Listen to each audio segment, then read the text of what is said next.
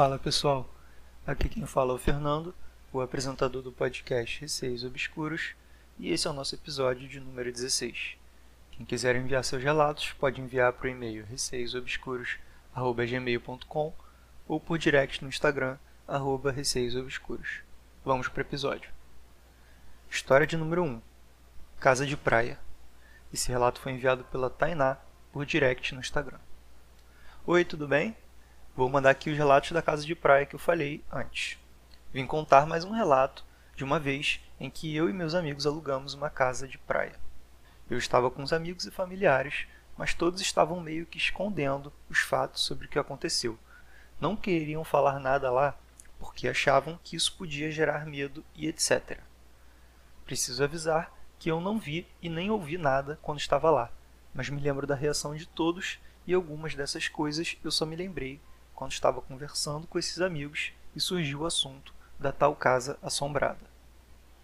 Enfim, em janeiro de 2018, minha cunhada conseguiu uma casa de praia por um preço muito bom. Fomos sem pensar duas vezes, porque, além de estar barata, casas assim normalmente não estão mais disponíveis na virada e início do ano, ou em período de férias. Pessoal, só para frisar aqui que casas muito boas, muito baratas e disponíveis em, épocas de feriado são bem suspeitas, né? Como ela mesma disse, é bem difícil arranjar casa assim, então possivelmente tem algum motivo para ela ainda estar tá lá disponível. Mas voltando. Eu, meu irmão, minha cunhada e um amigo fomos primeiro. Outros amigos e familiares iriam uns dias depois, mas no total eram nove pessoas na casa. Como nós quatro fomos primeiro, tudo estava muito tranquilo e silencioso no primeiro dia. Assim que chegamos e fomos abrindo tudo, pensei que estávamos fazendo igualzinho aquelas pessoas em filmes de terror. Mas um detalhe chamou a atenção. A casa estava cheia de sal grosso no chão, espalhado em vários cantos, mas principalmente nas portas e janelas. Entre parênteses, de novo, eu só me lembrei desse detalhe recentemente quando conversei com esse pessoal sobre essa casa. Ou seja, comprovando aqui aquela conclusão que a gente chegou anteriormente, que a casa possivelmente tinha algum problema já, por isso que ela estava sendo alugada a um preço barato e no momento em que normalmente as casas não estão mais disponíveis. Voltando, eu me lembro de quando fui cozinhar e um dos meninos chegou brincando, falando que tempero na comida não faltaria e que a dona da casa fez questão de nos deixar todo aquele sal. Nessa casa havia um quarto que era bem maior que os outros, e como haviam mais mulheres que homens, decidimos dormir todas juntas nesse quarto grande.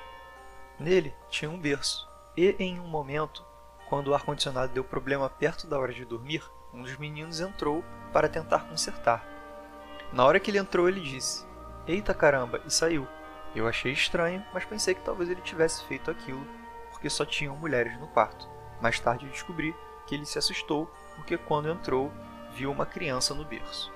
Não havia nenhuma criança com a gente e a pessoa mais jovem devia ter uns 16 anos na época. Várias pessoas se sentiram observadas em vários momentos, e me lembro de ouvir uma das tias reclamando do andar de cima. Ela estava no topo da escada conversando com alguém que estava embaixo quando ouviu no pé do ouvido alguém dizer: aspas, se joga. Ela virou e começou a xingar, mas não havia ninguém no andar de cima com ela. Em uma noite, ouvi minha cunhada e a tia dela resmungando uma com a outra, porque, de acordo com uma delas, uma estava chamando a outra. Nesse dia, eu e minha cunhada entramos no quarto bem tarde e as outras mulheres já estavam dormindo. Foi quando a tia ouviu minha cunhada chamando. E, como eu estava com ela, eu sei que ela não fez isso. E minha cunhada ouviu a tia dela chamando ela. Foi bem estranho. Em outra noite, os mais jovens de nós ficaram até tarde acordados conversando. A casa tinha janelas espelhadas bem grandes que iam quase até o chão. Estávamos sentados no sofá e cadeiras quando minha cunhada começou a olhar por cima da minha cabeça, em direção à janela, e foi seguindo com o olhar em direção da piscina.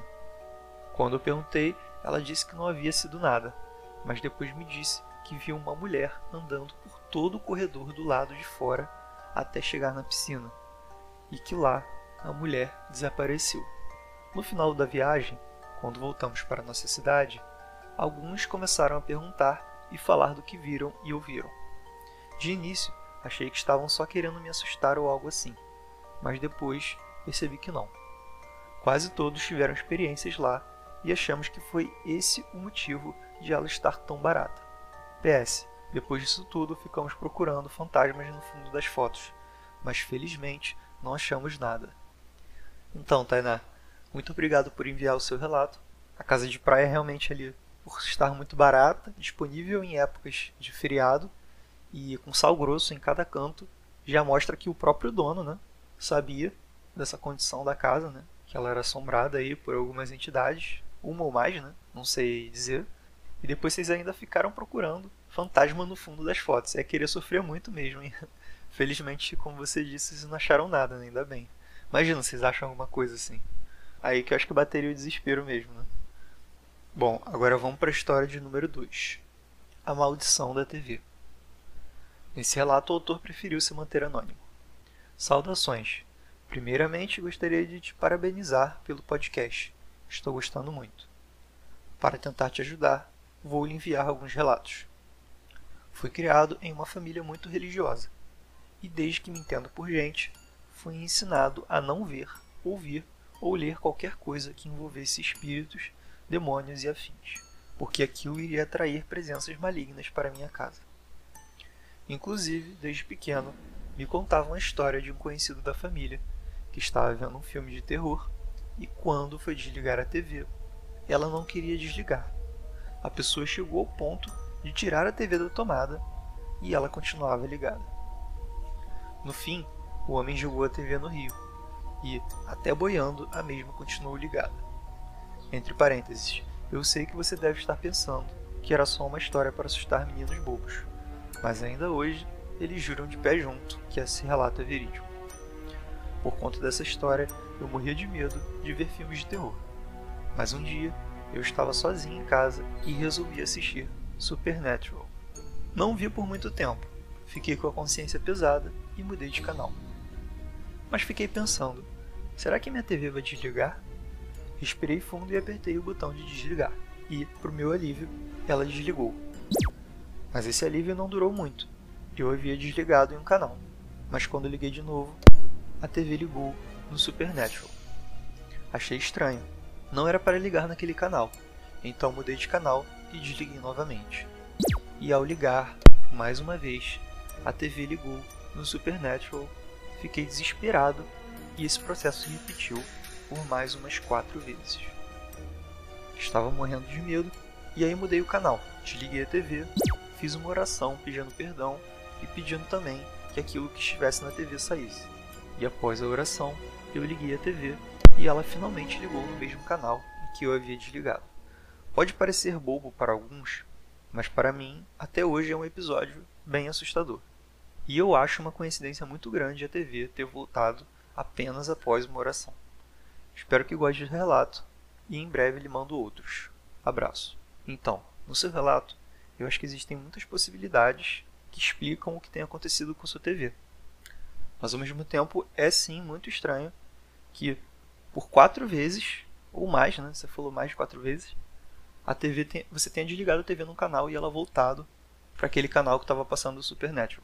Então, assim, eu acredito que realmente tinha alguma coisa ali, principalmente pelo fato de você ter feito uma oração e depois repetido o mesmo processo, e aí sim o problema foi resolvido.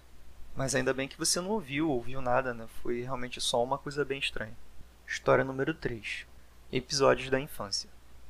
Esse relato foi enviado pela mesma pessoa anônima do, da história número 2. Bem, por ser criado em um lar onde assuntos sobrenaturais eram proibidos, nunca tive nenhum estímulo a estudar sobre o mesmo. Inclusive, só passei a ler e ver coisas sobre o assunto há menos de dois anos. Mas alguns fatos em minha infância sempre me deixaram curioso. Dizem que as crianças têm uma sensibilidade maior, e eu me lembro que, até uma certa idade, eu via nitidamente nuvens coloridas. Eu literalmente olhava para o alto e lá estavam diversas manchas, de cores diferentes. O engraçado é que, mesmo vivendo com isso, desde meus primeiros anos de vida, eu sabia que aquilo não era normal.